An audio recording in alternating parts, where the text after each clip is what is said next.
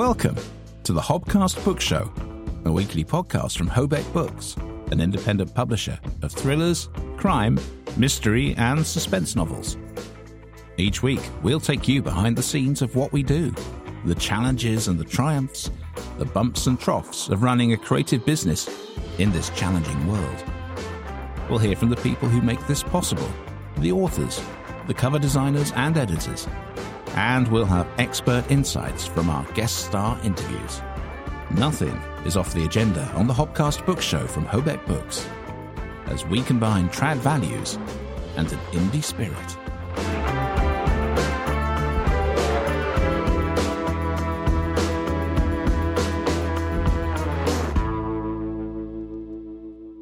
Hello, and welcome to the Hobcast Book Show, episode number 131.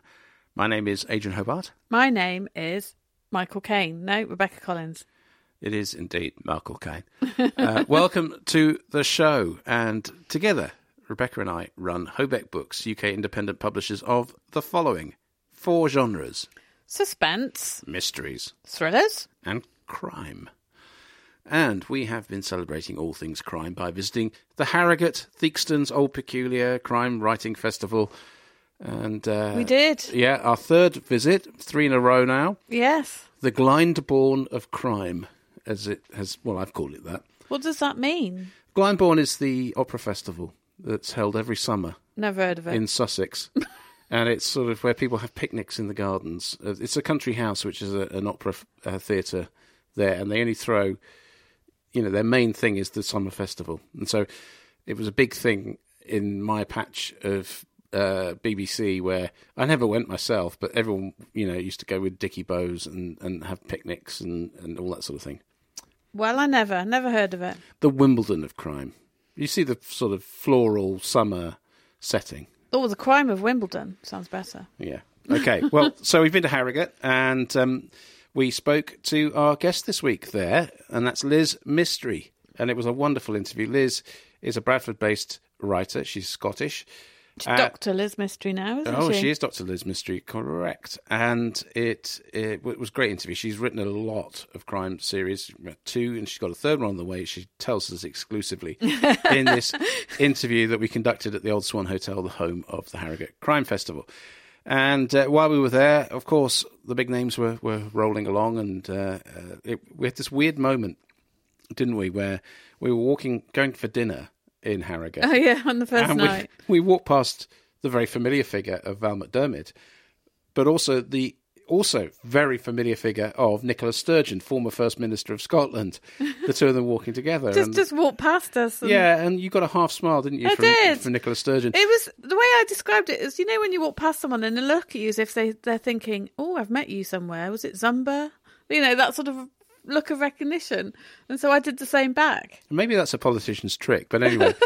They didn't half look like a bad Crankies tribute act walking along there. And Nicola Sturgeon's tiny. I didn't realise she was that tiny. Yeah, she is. She is a fearsome diminutive figure. But it was again. I mean, it was Harrogate. It was as you expect, and you know, there was a lot of drinking going on in the tents. I mean, we didn't spend as much time at the festival, nearly as much as we have done in the past, actually within the grounds, because.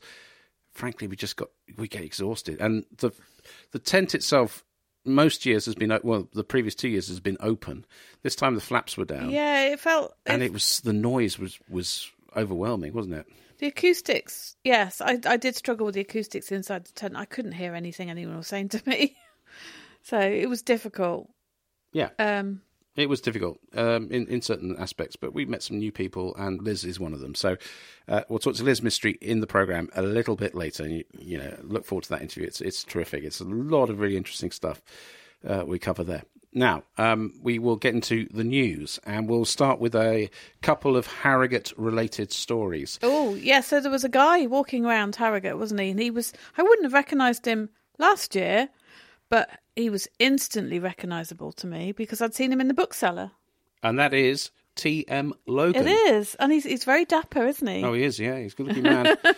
And, well, it's Tim is his first name. And T.M. Logan has just signed. This is the reason we mention this, we don't usually do so-and-so is just signed. Oh, it's scooped and all that stuff. Scooped and swooped and whatever. But what made this stand out is that T.M. Logan, who is a crime author, has just signed a new 3-book deal with his current publishers. Yeah, so... under the Bonnier umbrella, Zaffre is the imprint. Zaffre, that's right, yeah. And he signed it for 7 figures. Now, everyone was scratching their heads as to what 7 figures means. That means over £1 million. I know. I actually sat down and I was counting the zeros. Signed a new 3-book deal for over £1 million, and this is just for the UK and Commonwealth rights of his next 3 books. And that's fantastic, isn't it? And we spoke to a good friend of the Hobcast, Donna, and Donna was saying how it couldn't happen to a more lovely guy. He was a lovely guy. We almost got an interview with him, actually, but I had a little chat with him. He was just getting his lunch and congratulated him, and he was very approachable and very, very nice, and, one of the good guys. So congratulations to Tim. And I'm sorry we didn't get to talk to you. Yeah, I mean, only 6 years ago, he was the head of communications at Nottingham University, or deputy head, I think. He'd been a journalist in the past, a Fleet Street journalist. So it's a fantastic achievement. And, it's... Why we mention it is because it's so unusual for an advance of that scale within the crime market. Well, yeah. I mean, it made the headlines in the bookseller because of that, because it was just like, wow. Where did that come from? Yeah. Right. Well, congratulations to him. Now, also congratulations to Mike Craven, M.W. Craven, who won the Theakston's Crime Book of the Year, the big prize at Harrogate. And it was very interesting because we have a...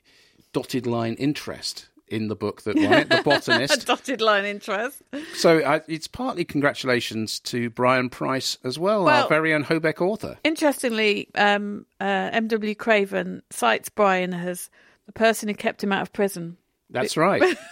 So this turned up in the Daily Express, and M.W. Craven, after winning, admitted that he'd given away in the original manuscript the formula for a particular type of poison, I think it was. Yeah, it was, yeah. And Brian suggested that under anti-terror legislation, because Brian is the scientific consultant to quite a number of crime authors, but particularly to M.W. Craven, they are good friends, he said, look, if you put that in, with all the details included, you could go down for 10 years for this. Under anti-terror legislation.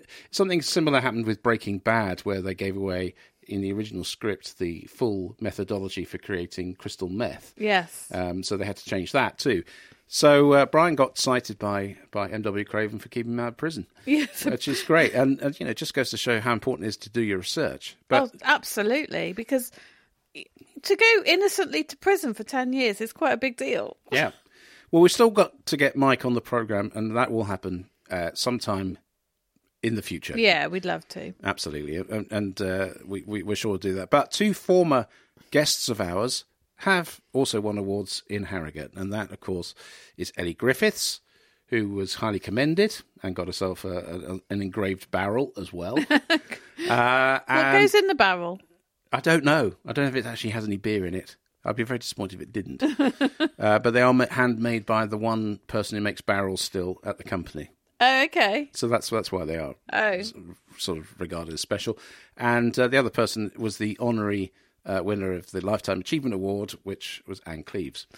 Oh, lovely Anne Cleeves. Yeah, I did keep seeing her out and about during the festival. Absolutely. Yeah, sort of wandering through the beer tent. And yeah, she's a regular at the festivals. And of course, we spoke to her last year's crime and Ellie, actually. I did see Ellie a couple of times. Yeah, absolutely. And Abir and Vasim and all sorts of guests that we've already had, and Mick Heron and people like that. So, it was a busy event. And we'll bring you more of sort of flavour of it through the interview, really. Yeah, because we recorded it. Absolutely. Right, what other stories have we got today? Well, it was just something that caught my eye, which is sort of contradicting the assumption that cosy crime is the place to be writing at the moment. And a lot of the celebrities have gone into cosy crime, as we know. So Judge Rinder, what's his name? Robert Rinder. Robert Rinder. So he was actually at Harrogate as well. Richard Coles. Richard Osman, obviously, they've all gone into this sort of let's go cosy. But there's an article in the bookseller which is saying that actually slightly more successful than Cozy in the first half of 2023 was Police Procedural. Wow. Well, it comes around at the waves. I mean, I think the fact is that Cozy was last year's thing, really. Richard Osman sparked a craze. But, you know, the fact is that publishers were changing, you know, their covers to reflect his, and, you know, there's always a limit, isn't there? But, I mean, I think it's all marginal. I think they're both doing very well, which yes. is terrific. And, you know, we have quite a number of police procedurals on our stable. Not so much on the Cozy, but that's something we're looking at. And the other story, before we get to our interview, is that Vertebrate Publishing, which is run by John Barton, who we interviewed at London Book Fair last year, have just acquired quite a number of titles from Sandstone Press, who've gone into voluntary liquidation. They're a Scottish indie press, and in fact they have a connection with aforementioned Nicola Sturgeon, who used to publish her speeches. Yeah. But so you were quite shocked by this, because they're a long-established company, aren't they? Yeah, they're fairly well-established. They've also won, or they've been sort of in shortlist at least. I can't remember exactly the details, but, you know, for the Nibby Publisher Prizes, and they always seem to be given as an example of a successful indie publisher. So I was quite shocked, and I've read some of the crime books they've published as well. So, yeah, it was a shock, a genuine shock to see in the news that they're in that situation, and it made me very sad. Yes. So Vertebrate, who tend to specialise in outdoor pursuits-related books, mountaineering, that sort of thing. Yes, is their thing. They're taking 230 titles. That's quite an undertaking. Yeah, including ones that haven't actually been published, that were set for release this autumn. So that's very interesting. And Sandstone were definitely one of the success stories of Scottish publishing. And they were actually at London Book Fair. I remember seeing their stand at London Book Fair this year. Well, look, I mean, you know, anecdotally from Harrogate, obviously some positive news around, but also quite a lot of people saying that, you know, their publishers are struggling. And last week we made it very clear, you know, in our podcast where our financial situation got, you know, in terms of reflecting on last year's trading, was not great. Yeah, I mean, we're not rolling in notes. No. So it is tough. It is tough. And, you know, I'm glad that Vertebrate are in a position, because there's nothing worse than, you know, books just disappearing by the wayside because of the market conditions. So if someone... like, you know, John's a really good guy, and his company can take over and keep those things going. Yeah. That's good news. It's good for the authors, isn't it? Because there's nothing worse than suddenly finding the rug pulled from under you. No. Especially if you're well-established. I mean, like I say, Sandstone have been, you know, I would say one of the main independent Scottish publishers. Yeah. And, you know, you've been doing the listings for the Writers and Artists Yearbook for a long time, and you know you will have included their entry for also a very long time. Wow. Okay.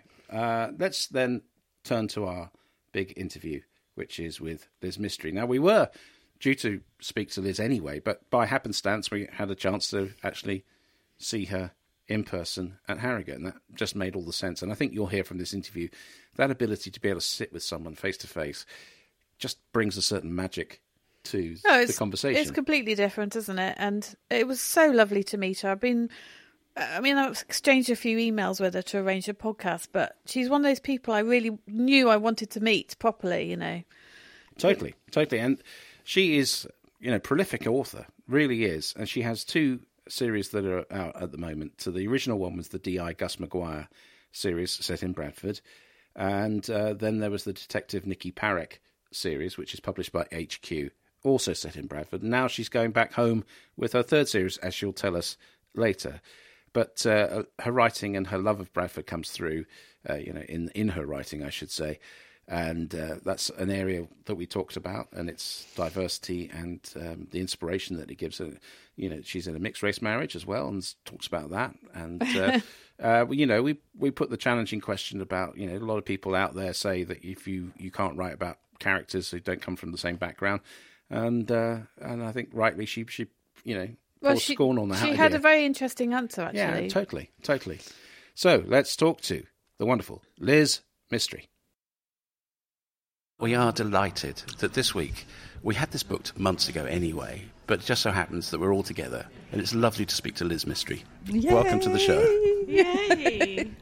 It's great to get this together and to be here in person, which is such a pleasure. Yeah, because we don't often get to do it in person, so we love it to do it like that, face-to-face. It's nice to put names to faces as well, and there's so many famous people around here, so I'm a bit giddy. So. Oh, but you're famous too. I mean, you know, okay, right, so not quite...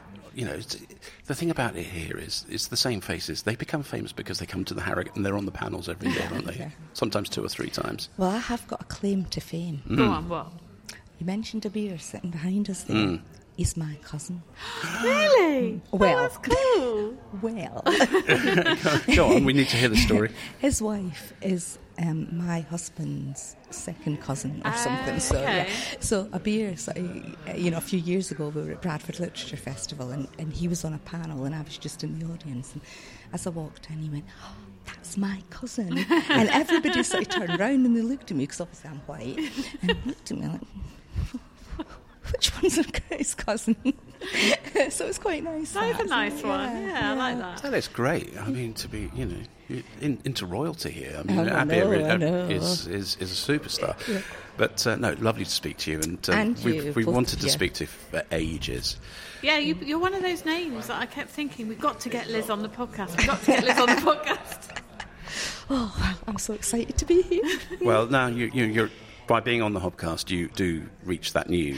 Oh, zenith. Yeah, that will be me. Yeah. Mm. Downhill from now on. I might be Prime Minister tomorrow then. This will be known as the Mystery Room forevermore. Oh, yeah. Let's talk about Harrogate then. How's your Harrogate so far? Oh, it's been fantastic. It's just been, you know, you meet people that you've not seen in real life, which is brilliant. You meet readers that you've interacted with on social media, but you've never met them, but they come over and speak to you, and that's absolutely brilliant. Then you meet people that you've known for years, but you haven't seen for a while, so that's great. Then you've got panels that you can go to, so that's great. Everything's just great. It's fantastic. And last night I had author drinks with HQ Stories, so that was really nice as well. And it's just nice being with people. It's your tribe, isn't it? Yeah. It's like people that get that you want to talk about crime books and they want to talk about them, and we're all writing them and we're all reading them, and it's just we're all together. It's really unifying, uplifting. Yeah, because you all have that in common, don't you? So you know you're never going to run out of conversation because you've always got something. Do you get the post-Harrogate blues though when you go home? Well, I suffer from mental health issues, you see, so I will go home tomorrow and then probably Monday and Tuesday I'll just be like dead to the world because it just really takes out of me. It's like you have this adrenaline high to keep you going. And this, I mean, I've been coming here for years because I only live in Bradford, so it's like, you know, half an hour, three-quarters of an hour away. And so it's local for me, and I feel safe here. I don't get nervous coming, but I still, you still hold it together. I know that sounds a bit weird, doesn't it? Not at all. You know, you hold it together to enjoy yourself, and then when you relax a little bit when you go home, it's like, oh, yeah, exhausting. But it's the blues, and but then you've got all the photos. Everybody's always posting photos and taking selfies, and so you've got all that to trawl through and see. That's true. And then you think, I didn't see you. I didn't meet you. How did I manage to not bump into you? So I think, that's the thing about Harrogate. I think it's you get FOMO, don't you? Well, if you see somebody's photo with someone famous, you think, they were there. Yeah, how did I miss that? Or I've always wanted to meet them. Or and then I don't know how you feel about going over to people that are famous and saying, oh, you know, sort of trying to sort of like ask for a selfie or something, and I get really nervous about it. And then other times I'm sort of just I'm going up there and I'm just going to do it, and it's this whole sort of you're just living it. It's just so lovely. It's really lovely here. Yeah, no, that's great to hear, because I mean, we talk about mental health issues all the time on the podcast, because I suffer from ADD and anxiety, depression, all those things. You know, it's not uncommon within our... I think creative community. That's right, and we both feel, you know, we're both introverts, so coming to Harrogate's actually, you know, we talk about having a social battery that runs out at different levels. Yeah. You need to recharge it. Yeah. Yeah, and so that, you know, we understand that. But I think that this is our third, so we're getting more and more confident. We know the lie of the land. When we first came, I was just like, there's so-and-so, and there's so-and-so, people you'd seen on the back covers of all the books that you'd read and stuff like that. But you don't actually know them, so you're a bit reluctant to go over and speak to them, aren't you? I found it quite interesting what you were saying about you're quite introverts, because I think I am, but when I'm in a comfortable situation, like now, I wouldn't have said you were introverted, either of you. No. And you probably would say the same about me, but that's because we're comfortable. But it's that you're introverted when you're not comfortable and you can't, push through it to interact with people. Yeah, and I think people misunderstand that. Yeah, that's the thing. And also, you're sort of performing in a way, aren't you? Exactly. The introverts are very good at performing. Yeah. Whereas extroverts are naturally very gregarious. Whereas I think for us, it is a little bit like a performance. And like you're saying, the adrenaline as well. And that's what it's firing you. And I think that's why when the adrenaline stops, you have that total dip. Yeah. I mean, the first time we came on the Saturday night, we were all geared up to go and watch the what they called funky crime. Oh, the crime. Fun-loving crime writers. Yeah. But instead, we lay in our room watching darts, and we were both like on our backs, not talking to each other, watching the TV. It's just, sometimes you just need that space. Yes. You just need it. Yeah. I was going to go to the Fun-Loving Crime Writers, last night. And then I had, because I've got a weekend pass, and then I got talking, and it got to 10:30, and I thought, oh, shit, I've not... Sorry. It's fine. It's fine. We've heard worse. Oh, dear. I've said worse. Darn it, I've missed it. Oh, dearie me. So, Bloody Scotland. I'll see them again at Bloody Scotland, I think. Yeah. Are you going to Bloody Scotland? We may. We may. Yeah, it depends on where I've got 3 boys. It depends where they are that weekend. But. No, it's a great event, and as indeed this is the Glyndebourne of crime writing, isn't it? Really. I think so. Yeah. Tell us about your career then. I mean, when did you start deciding about writing, but specifically the crime writing? Well, it was always going to be dark. It was always going to be crime, because that's what I read. I've always read crime fiction, and I've always dabbled with it for years and years and years. My oldest child's 29 now, and well before he was born, I was writing and going to creative writing workshops and all sorts of things. And then the first Harrogate I came to must have been about 15, maybe 17 years ago, something like that. Actually, it was 2011 or 2010, so work that one out yourself. I'm not very good at this. And I did the Creative Thursday, yes. And then I did the Dragon's Pen at the end. So, do you know about the Dragon's Pen? Well, if you do Creative Thursday, there's a sort of, it's like a pitch. You can pitch at the end of it. So many people get their names pulled out of a hat, and they get to pitch to a couple of agents and a couple of publishers. Yes. So I pitched, and a couple of people said, oh yeah, great, yeah, we'll take you, we want a couple of chapters from you. So that was really good, and I thought I'll go down the whole agent route, and it never came to anything. And then I had a really bad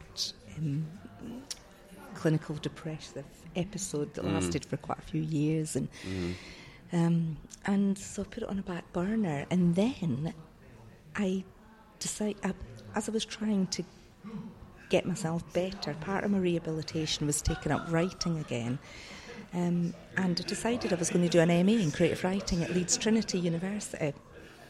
And so I wasn't sure I got accepted in the course, and then I wasn't sure I could actually start because of my mental health, but then I did, and I pushed through it, and by the end of that year I had finished the manuscript, and I submitted to Bloodhound Books, because I couldn't get an agent again, it's this difficulty getting an agent. Submitted to Bloodhound, they took me on, so I'm forever in their debt for giving me that chance. It set me on the path, if you like, which is really, really good. And I wrote 5 books for them, and then I wanted to write another series, a different series, and I thought, well, I'm going to see if I can just you know, go up market a little bit. That sounds horrible, doesn't it? But you know what I mean?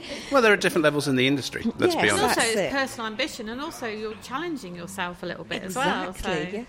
So I submitted to... HQ Stories took unagented, unsolicited manuscripts, so I submitted to them and a couple of other places, and they took me on. And it was like, oh, great. And I still didn't have an agent, but... last week, or a couple of weeks ago, I got myself an agent. Oh, yeah. I'm now represented by Lorella Bailey. Oh, okay. And she's absolutely lovely. She's lovely. Because I'm writing yet another series, and I thought at this point I maybe need to, you know, on the back of what I've already done, maybe I can get myself an agent. So you sort of...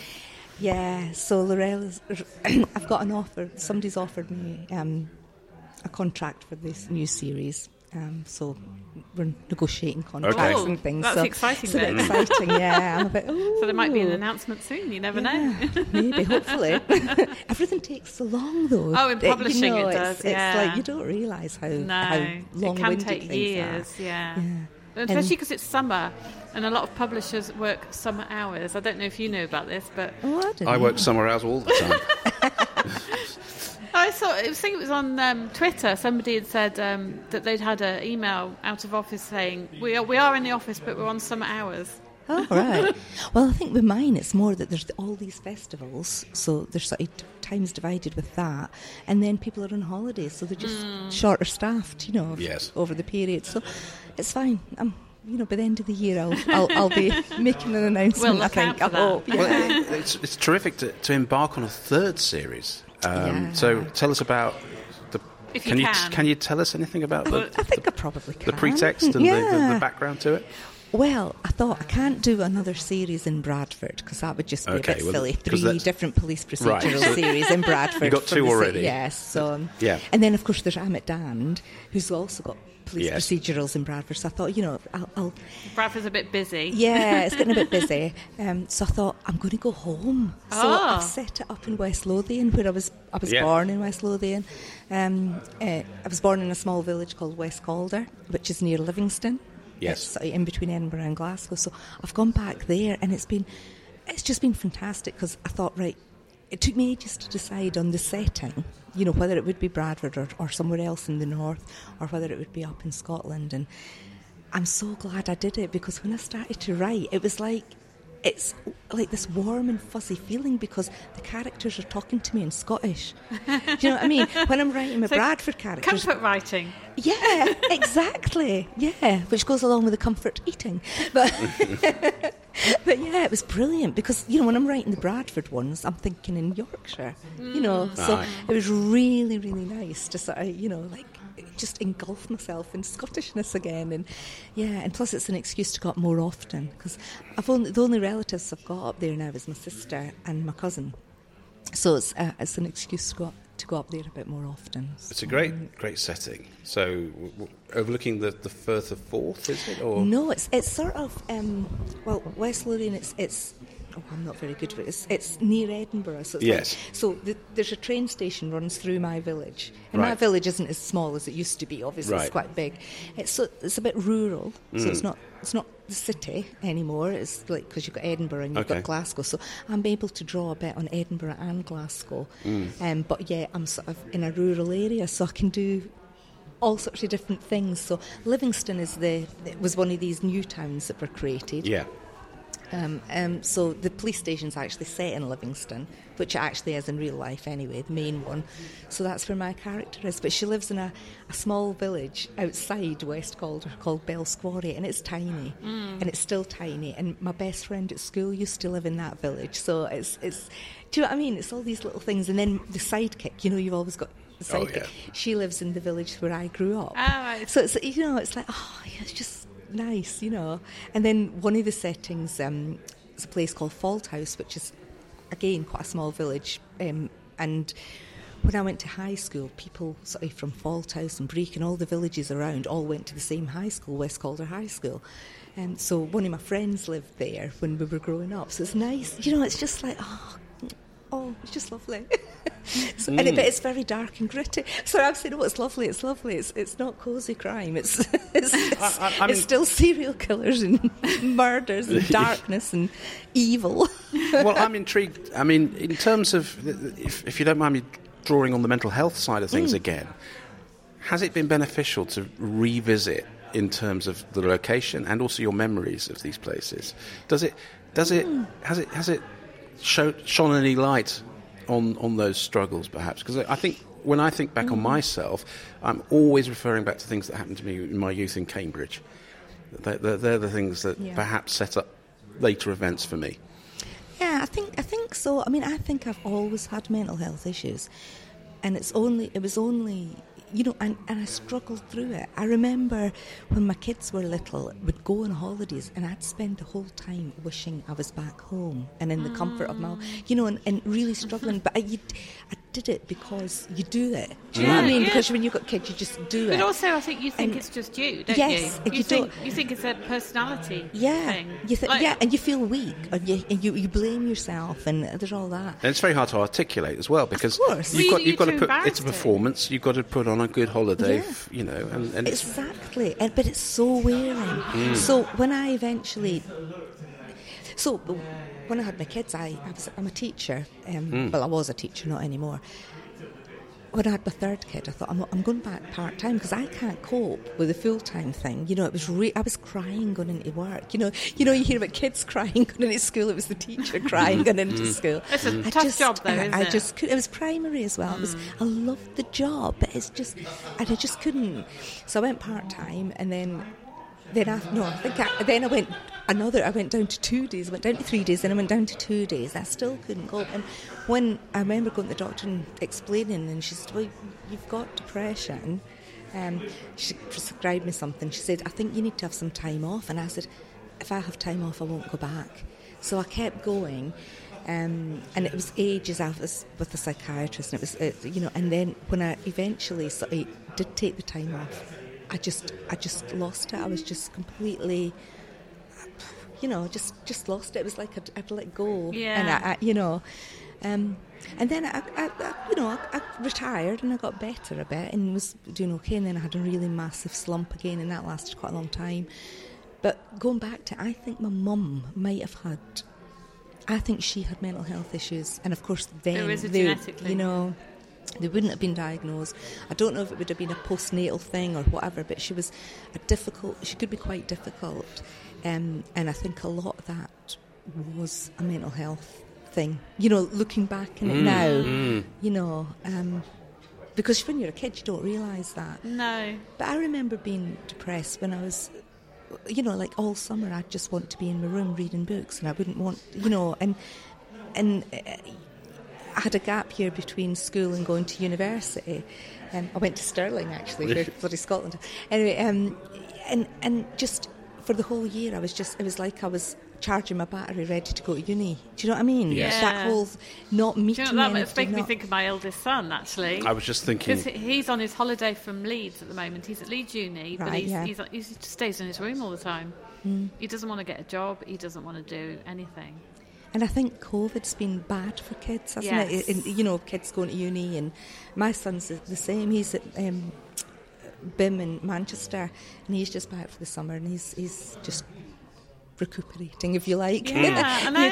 Well, I mean, if we talk about social batteries, being at university is a massive thing, especially if you're introverted, I am. Well, yeah. Yes, he is, and yes, it's huge. It's huge. So.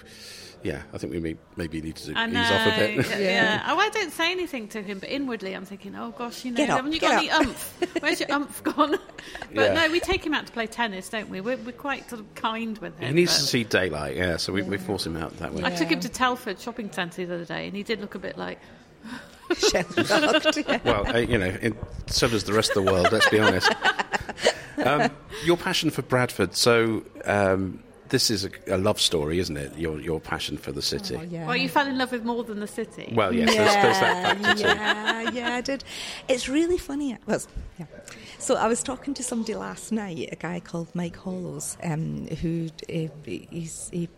He does historic crime, but he also does science fiction. He's got a new fantasy science fiction type series out, or coming out soon. And we were talking, and I was talking about my husband, because I think that's what you're referring to. I met my husband within the first week of being in Bradford. He'll be so embarrassed if he ever hears this, but I came down to do the PGCE at Bradford and Ilkley Community College, it was called at the time, Bradford College. He came up to do an art degree, and the way the halls of residence were, I could see from my window into his room, and I looked across and I thought, oh, I like him. I'm loving him. I think we've all been there. So then, this is 36 years ago now. It's 35. We've been married 35 years this year. So then I sort of got to know him a little bit, because we shared a kitchen and whatever. And then one night I thought, right, I said, oh, we're all going out for a meal. And it was an Indian restaurant called, would you believe it, The Moonlight. It was like, it doesn't exist anymore. And it was a really tacky, horrible restaurant. But anyway, it was a cheap one. And I said, we're all going out, would you come? And I never invited anyone else. It was just me and him. Oh, that's a good way to get He didn't know that at the time. He knows now. It went from there. And then obviously, because it's a mixed-race marriage, and my family didn't approve, his family didn't approve, so we just went and got married at the registry office. We got married, I think we'd only known each other. I think we must have known each other a year when we got married. Wow. And I was saying to Mike last night, it's just like he's my rock. It's like if I'm finding things difficult, like I went to Crime Fest this year. Yes. He comes down with me. He drops me off, takes me there, shoves me through the door, and then he's there. But he doesn't. He's like a presence. Yeah. But not. He goes round the museums and leaves me to do my thing. But if I phone him and say, oh, God, I need to get out of here, he'll just come and get me. And, I've never had to do that, but it's really nice. And he takes away because you have that reassurance. Yeah, and it's like, I don't have to think about how to get there, because he just deals with all of that, because he knows I've waited so long to be fulfilling my dream, if you like. So he's just so supportive. He's an amazing person. Really, it's. See, I would do that for you, except I'm here too. I need a third person then to come and rescue me from Rebecca. No, not at all. Bradford, you've mentioned already other authors who've started to focus on Bradford as a setting for crime books, but it gets a bad rap from certain quarters. It does, yeah. Yeah, why do you think... because... The civic buildings are some of the greatest in Britain, aren't they? But equally, if you drive around the outskirts of Bradford, you are seeing inner-city poverty and deprivation on a scale that you would associate with 80s Liverpool, for instance, I think. Is that fair? Yeah. I think Bradford, from the whole, the Bradford riots things, I think people just sort of drag that up again and again. I think the fact that we won the culture bid for City of Culture 2025, I'm hoping that's really going to bring a huge investment into Bradford. It did for Hull, didn't it? Yeah, it could do. And I hope it's got a legacy, I hope it continues after. Well, Hull is a brilliant example, actually. It's lovely, it's Hull. Really lovely. The city centre, they've really, and I think Bradford's really, really working for that. But Bradford has got the highest percentage of young people in any city in the whole of Europe. So it's, so when we're looking at Bradford, we need to be thinking about the young people and how we're catering for them and how we're setting things up to make it a place that they want to be in. But it's absolutely fantastic. Tell you something, I was talking about the Dragon's Pen earlier, where you go and you pitch. Well, when I pitched, two people took me up, and one other bloke said, he was an agent from London, and he said, well, not Bradford, I won't have Bradford, it's just not sexy. And I was really angry. How can he say that? This was like a long time ago. Well, so I got my dander up, and I'm like, well, Bradford's this and Bradford. We've got the Film and Photography Museum. We've got the Brontes. We've got the Moors on our doorstep. We've got so many museums. We've got culture. We've got curries. We've got, you know, this whole list of things. And he wasn't impressed. So then later on that evening, I was coming out the toilets and he was leaning against a wall, fiddling on his phone. And I went over and I tapped him on the shoulder and I said, and we've got Gareth Gates. And he just sort of looked at me like, oh, God, what are you like? You know? I love that. You feel so passionate. I think I might have had a couple of drinks by that point. He still didn't want any chapters. His loss, yeah. Yeah, I think that should be the name of the podcast. And we've got Gareth Gates. Yeah, it has to be. With Liz Mistry. You have the most enviable Waterstones in the country. Oh, we were talking about that earlier. We're going to have to go there, you know. Oh, yeah, and they've got a cafe upstairs that does all these... cakes made from beetroot and courgettes. Ooh, and you know, and they look, I don't know what they taste like, but they look gorgeous. Yes. Do you know what I mean? They're all bright colours and yeah, oh yeah. Well, I like beetroot, so I'd like to try a beetroot cake. Yeah. I mean, I'm saying beetroot. I'm using that as an example. But there's also another really nice cafe that does loads of cakes, and it's called the Cake Hole, and it's in City Park. So you know where the fountains are, Town Hall, and that. It's just right there in the corner. Well, at one end. And they do all these fancy cakes as well, all those kind. But they do Oreo cakes and we're going on chocolate orange, and yeah, you could just do a tour of the cake places. Yeah, you could do murder sites. Between me and Amma, I think we've got Bradford covered with murder sites all over. Yeah. You can't go 2 feet without kicking a body. Yeah, I'm always intrigued because people write about places they love and then commit the most appalling crimes within the pages of their books. Do you ever feel a sort of slight hint of guilt that you're painting in a dark light? It's sort of funny because, like, I think I'm sort of showing the warmth of the people, you know, and I think I'm sort of showing that Bradford's like a really good place to be. But then, you know, I write crime and I write dark crime, and as does Amit Dand, you know. So, yeah, I mean, look, I don't. If I'm doing something particularly awful. I may have a place in mind. I won't name that place because, after all, people live there, and I'm not, you know. But if it's just a generic place like Lister Park or somewhere like that, then that's fine because it doesn't belong to MD. It's not MD's home, you know. And people like that. The feedback I get is that people really like it. They like reading about the cobbled streets. They like reading about landmarks that they know. They do. You know, even people that have lived in Bradford for a short time and then moved away, or you know, when the feedback I'm getting is that they like that. So yeah, it's a really weird thing, isn't it? Because it's dark, dark stuff that I do. Mm. But let's talk about dark stuff because I mean, how dark do you go? And do you challenge yourself, you know, does something in you say, you know, I've done dark, let's go darker? I think. Yeah. The thing is, I don't, you know, when you're writing, it's like the characters take you there. So sometimes you just, they're telling you to go that dark, you know. And sometimes I'm writing things and I think, where did that come from? Why did I... think that, where did that thought appear from, you know? And I just have no idea, but it does, and it goes in because it's just, I don't know. Have you ever reached a threshold where your audience has said, hang on, that's too far? Usually the editor will, you know. Yeah. Who do you work with? Well, I was working with a woman called Belinda Tour who from HQ. She was my editor. It's now another editor called Odd, who's not actually edited anything of mine yet because Belinda's got a promotion. So So a new relationship. New, but she's lovely as Odd. So it'll be lovely. So they're quite good. Ask for a hard edit because if there's something that they're uncomfortable with, I don't want it to go in.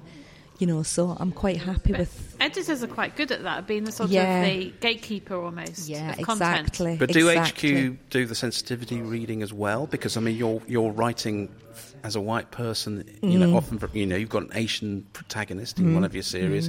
But obviously, I mean, you're in a mixed-race marriage, so that perhaps... you know, tilts the balance in terms of the perception. But there's a lot of people out there saying you shouldn't be writing, you know, that there is this trope that white writers shouldn't be writing, you know, BAME characters. My PhD was about that. I did a creative writing PhD, and you had to write a novel and then you had to write a thesis around it. And mine was about representation and inclusion in the crime fiction genre, within the genre, because I don't think it is very representative. I think it's becoming more representative, and it's, you know, obviously moving in the right direction. And one of the things I sort of looked at is appropriation of voice. And I think when you're writing, you're a creative person, so you're creating people. I write about serial killers. I'm not a serial killer. Yeah, and I write male characters. I'm not a man. I write kids. I'm not a kid anymore. Although, you write. You're always writing things that you are not. Otherwise, you'd always be writing with a character who is you. Exactly. Yeah. Mm. So you have to, So it goes with. It's part of the job. The only thing is that you have to research. Now, I mean, I'm so lucky because the character I've chosen, Nikki, and my new character, in fact, up in Scotland, is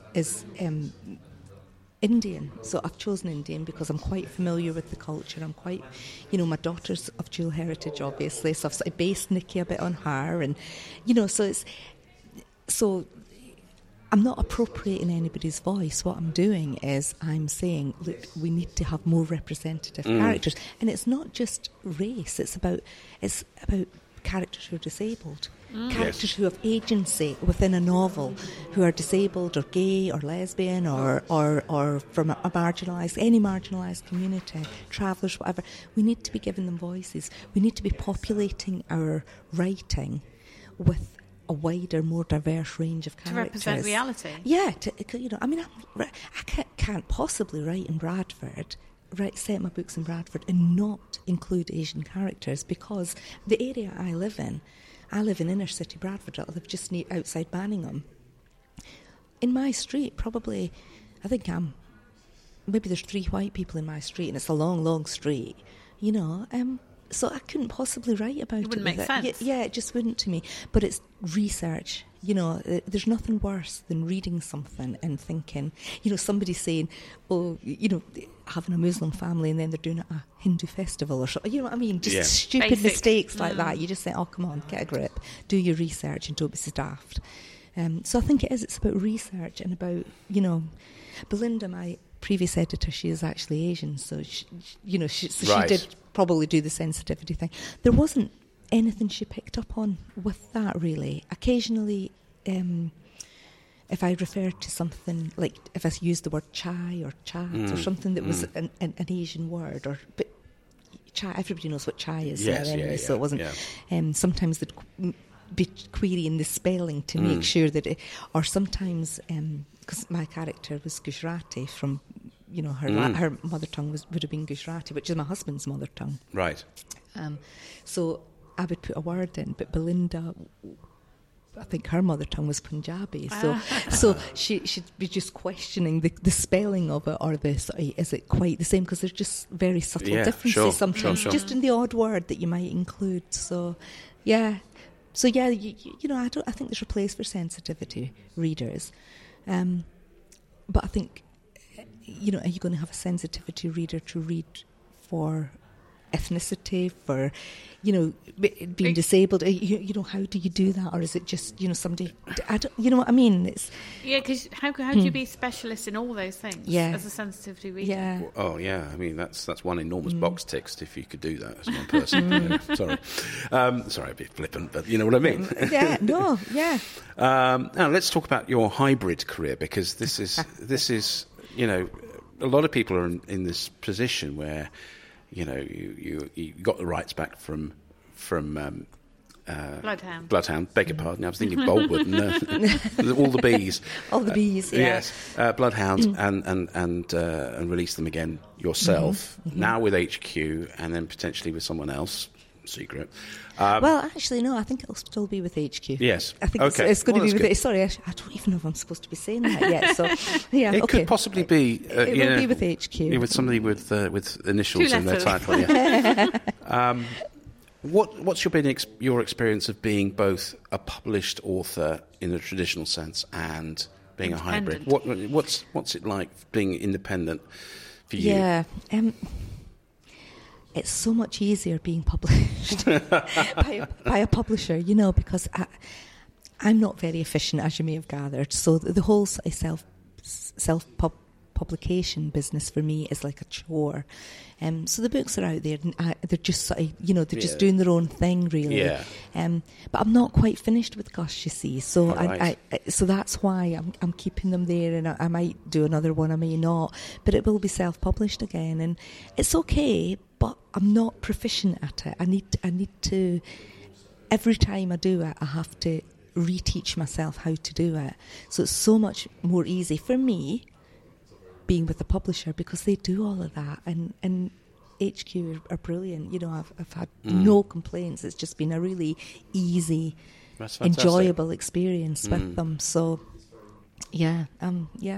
So I think there's some really, really, really well-established self-published authors who are doing really, really well, and they're very efficient and they're very methodical, and it's their business. Yes. For me, it's like I want to write the books, and the other stuff's a bit of a chore for me, to be honest. Yeah, it's not easy. Well, you know that yourself. No, and now we get to the bit which is really not easy, if you don't mind, because it is now time for, I have to do a voice for this, Rebecca's random question. I'm going to give you a ticket to the seaside. Where are you going and why? Oh, that one's easy. That's easy. I'm going to Whitby. I'm going to Whitby because I've got this secret yearning to write a vampire. I'm whispering here as if nobody's going to hear this, but some gothic vampire story. A vampire police procedural. Ooh. And so Whitby is my go-to place. We actually often go to Robin Hood's Bay, I love Robin Hood's Bay. Absolutely fantastic there. Oh, it's one of my great fish and chips there. Yeah. Yeah, we've got friends who have a cottage, so we have their cottage. In fact, in one of the Gus books, I just had to sort of slot it in, so I started them there in that cottage in Robin Hood's Bay. It's called The Smugglers. So that's where I would go. Whitby is just, it's just a lovely place. Robin Hood's Bay is fantastic. Yeah, and I remember it because I went there as a child, so I think it was my first experience of that sort of, I'm going to use the word Cornish-looking beach. Yes, exactly, yes. And I'd read all the famous 5 books and all sort of smuggling stories and stuff, and we went to Robin Hood Bay, and I thought, I want to live here forever. Did you do the walk round from Boggle Hall, round back to Robin Hood's Bay, where you can do part of it in the water, you can paddle through? And yes, it's just, I do remember, when you said Famous 5, I was like, oh, gosh, that bit there, I can just... Yeah, that would have been me writing. So, you know, that would have been my Kidden Island, I think, that little area there. But where would your ticket take you? Well, it's a difficult one. I was thinking of various places. Well, obviously Brighton, because I used to work there, and it's a great spot. But it's not a great beach, let's be honest. But I love it, though. I like pebbly beaches. No, I'm not so keen. My favourite beach is Polzeth in Cornwall. And that's where I want my ashes scattered on the... Oh, don't be morbid. Sorry. Said the person who's killed hundreds of people in their books. Something's so dark. Lighten up a bit. But there is a spot where I want to get my ashes scattered, next year sometime. And where's my I could do it earlier than that. Well, what we've successfully managed to do is find an author who is also based on the other beach that I would go to, which is Southwold. So we're off there in a couple of weeks' time to spend some time with Lynn LaVersha. So that's probably the thing I should do, is find an author in Polzeth. They're not so hard to find one in Brighton, but Can I add another one though? Because Nairn up in the north of Scotland. Yes. When I was a kid, we went there every single year, and my mum and dad would occasionally try to convince us that we wanted to go somewhere else, and we never did. We always wanted to go to Nairn. Probably reverse psychology, though, isn't it? Making you enjoy it. And there used to be these huge, huge jellyfish on the beach. And we went back with our kids, and there's no jellyfish on the beach, obviously, anymore, but I remember them being absolutely massive. Well, you were smaller. I was small, but they were, So I've actually included Nairn in the book that's set in Scotland. I had to say, although it's not. Are there jellyfish in that though? No, I didn't. Yeah, it's got a really good bookshop. I used to every year I would spend all my holiday money buying books from the bookshop, and I think it's the same bookshop that's still there. Oh, amazing! Yeah. First of all, it was all the Famous Five, and then laterally it was the Agatha Christie's. Mm. Yeah. So many of our guests have pointed to Agatha being the sort of gateway. How about you, love? So mine, I know it's boring, but it is Borth in Mid Wales. For similar reasons, that's where I used to go on holiday. And they always had the enormous jellyfish and a bookshop. And I can remember, I used to spend all my money on books as well. About 6 or 7, I bought a Topsy and Tim book in a bookshop. It wasn't Borth, I think it was Aberdyfi. I was so excited. And then I opened it up. It was in Welsh. I bawled my eyes out. Topsy and Tim. It's like Popsy Ping, isn't it? It's Welsh for microwave. Is it? Yeah. Is it? Yeah, that's Popsy Ping. Yeah. Ping. Yeah. Yeah. You pop it in, it goes ping. It's really. There you go. Well, that's extraordinary. Well, look, Liz, it's been an absolute pleasure. If people want to find out more about you online, where do they go? Where are you online? Mm. Online. I'm on Twitter. I can't give them a Twitter. I think it's at Liz Mistry Author or Liz Mistry or... Yeah. I'm on Facebook. I'm on Insta. Although I'm not... Are you on Threads yet? Oh, you know, I've joined it because everybody else has, but I've not done anything yet on it. And I've not had the time to sort of work out how to do it. And I've got a TikTok account, but again, I've not done very much on that because I don't know how to do it. Although Abir Osborne, I don't know if you know Abir. Oh, yeah. He's been on the podcast. She taught me. She did me a Zoom call with me, and she sort of taught me various little tricks for things I could do on TikTok. And I've done a few of them, but I'm not very consistent, you see. So no. Facebook and Twitter are the two. And you can my website. I've got a website as well. Okay, we'll look that up. I'll put a link to this podcast. But Liz, it's been an absolute pleasure. Great to meet you in person. It's been lovely to meet both of you. Thank you so much for having me. Thanks for coming on. Yeah. Thanks for rushing your breakfast to get here in time. It wasn't that great, don't worry. Oh, right, okay. It was no chore. We're not going there again. Slightly bizarre setting, really, because we were in the press room at the Old Swan Hotel, and as we pointed out at the beginning of that interview, you had the two twin greats of Abir Mukherjee and Mick Herron sitting on a sofa opposite, and the fact that it turns out Liz is, you know, sort of dotted line related to Abir, it was just was quite funny, wasn't mind-blowing. Absolutely mind-blowing. One of the highlights for you, Harrogate, with that question was the opportunity to meet one of your heroines. Yeah, so I don't have that many authors who I will rush out and buy their next book, but one of those is Lisa Jewell. Now, I first read her first book. I read her first book 25 years ago, and it wasn't a crime book at all. It was just as she described it, a female equivalent of High Fidelity by Nick Hornby. And I loved it so much. Ever since then, I've read everything that she's produced. So the fact she was at Harrogate, I was a bit like, oh!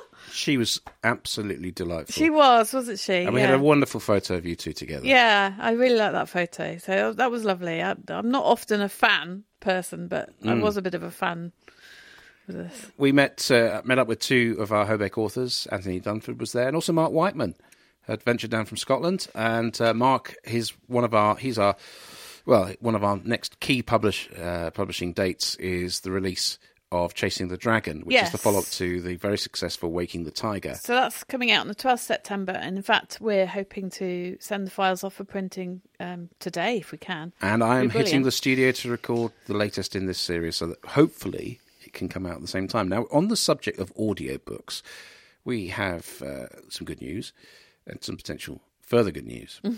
But three of our titles have been picked up, have they not? Yes, they have. So by the American company Scribd. Yes, so Pact of Silence by Linda Huber is one of them. The Confession by Maureen Meant, which the follow-up is coming out next week, I think. Yes, next week. And the final one was Hunted by Anthony Dunford, which is fantastic. Yep. And further interest, perhaps, for subsequent titles. Yeah, so we'll see. We're in negotiation. Which is fantastic. So, yes, we'll be talking about The Deception coming out next week then. Yes. Which is Maureen's latest title. And we actually have a little competition we're going to run, so we'll give details about that. Fantastic. Next time. Yeah. We bumped into also Karen Sullivan from Miranda Publishing, who you may remember we talked about. We were interviewed by Philippa's QuickBooks QuickBooks podcast. Podcast, yeah, and we were interviewed together with Karen of Arenda. It was great to finally meet her, and we had a wonderful conversation you know, and she's taking her first holiday in 4 years. Yes. It's quite funny because she said, I'm not going to look at any emails. I've told them all just to wait while I'm on holiday. Yeah. So sounds like she really, really needs a holiday. And I know that feeling. Yeah. No, totally. Well, it was a funny week last week because I was so busy with setting my agenda. My timetable was ludicrous. Visit to Harrogate. I was at the very soggy Open Championship at Royal Liverpool in Hoylake near Liverpool yesterday, and got soaked to the skin watching the golf, and it never really amounted to anything of, like a competition. So it was a sad, really, because it was a miserable experience for a lot of people because the rain just was relentless, and no matter how good your waterproofs were, they just weren't able to stand up to the impact of you know, just being sat in a stand and getting rained on for hour upon hour upon hour. But also, my son graduated last week, as I mentioned. Ben, congratulations to him. And it was the funniest thing. He got his degree in sports management from Loughborough University, which is regarded as the world's best place to get a sports-related degree. And presiding over it was the Chancellor, Lord Sebastian Coe, who was one of my heroes growing up as an athlete. Fantastic. Gave a very good speech. But he won't thank me for saying this, but Ben was probably the least chuffed person to get his degree. Just looked like he didn't want to be there. Actually, he said to me yesterday, he really didn't. He just got bored with the process by the time he got up on stage. So he looked really cheesed off as he got his degree. But anyway, congratulations to him. So, yeah, it's been a very busy week up and down the road. But next week, we've got the kids here. So it's summer holiday time. Yay. And so it'll be busy again. And we heard a phrase that I've not heard before, which is summer hours in publishing. Oh, that's me. Yeah. So I think somebody tweeted it that they'd been getting all these replies. That you can set you out of office even if you're in the office, just to give people, you know, sometimes people set them saying, I've just got back from holiday, so bear with me. It'll take me a long time to get through my inbox. Well, this person was saying that they were getting a bit fed up of publisher replies saying, we're working to summer hours at the moment, so bear with us. Yeah. And I just thought, what a luxury to be able to say that. Yeah, totally. Yeah, summer hours. And, we're not in that position, but we will be observing normal hours, even though it's summer holidays this week. And we've got a very busy agenda, as usual, with a book release next week, of course. So our guest next week is Quinton Bates, who is a bit of a star translator. I believe so, yes. So I'm really looking forward to this because we haven't had we have had people who translate, but we haven't had somebody quite of this calibre, I don't think, on our podcast in the translation world. So I'm fascinated to know all about it. It's a big area of the industry, let's be honest. Yes, he's also the author of books like Frozen Assets. I'm just looking them up now. It does not happen to your bank account. It is at the moment. Cold Comfort. And this is the Officer Gunhilda series. So I guess that's Scandi Noir. But yeah, we haven't done our research, but also translates from Icelandic. He does, yes. So it'd be interesting to find out how he's got that bilingual connection. Brilliant. Yes, looking forward to that. Yeah, that's going to be fascinating. So, the usual thing. Don't forget to go to our website, www.hobeck.net, for details of our books, audiobooks, authors, and all of that. Oh, one last thing, actually. Yes. So, the next Henshaw competition, short story competition, is opening on the 1st of August as well. Wow, brilliant. So, right. That's relentless. And we're going to be announcing the winners, well, the shortlist and the winners of the June competition this week, so keep an eye out for that. Oh, I look forward to finding out who won it, having read most of the entries. Oh, see, I know already. But... Oh, gosh. Right, I'll be pumping you for information. That'll be great. So take also a look at our sister website, which is archpub.net, which is our publishing services arm. If you need assistance getting a book to print, then we can help. That's something we can do. And also you can go to ahobartnarration.com and you'll find out more details about my narration work, which I'm very relieved to have finished my Greek philosophy book this week. It's a mammoth task, but almost finished. I just got to wait for what corrections need to be done. I think you're going to love Chasing a Dragon after that. Go back to fiction. Yeah. Yes, rather than pretending to be Socrates or Aristotle, it will be or be Xenophon or Thrasymachus or any of those guys, which I have been for a couple of weeks now. In fact, about nearly a month, I suppose, I've been doing that. Anyway, I digress. So it remains for me, Adrian Hobart, and for you, Rebecca Collins, to say thanks for joining us. Don't forget to subscribe to the Hobcast Book Show wherever you get your podcast from, and have a wonderful and creative week. Bye-bye. You've been listening to the Hobcast from Hobeck Books with Adrian Hobart and Rebecca Collins. You can find the show notes at our website, www.hobeck.net. You can also use the exclusive Hobcast discount code for any of the products at our Hobeck online store. Just enter the code HOBCAST20 for a 20% discount. Don't forget to subscribe to the Hobcast and feel free to contact us with any feedback. Until next time, remember our motto, Trad Values, Indie Spirit.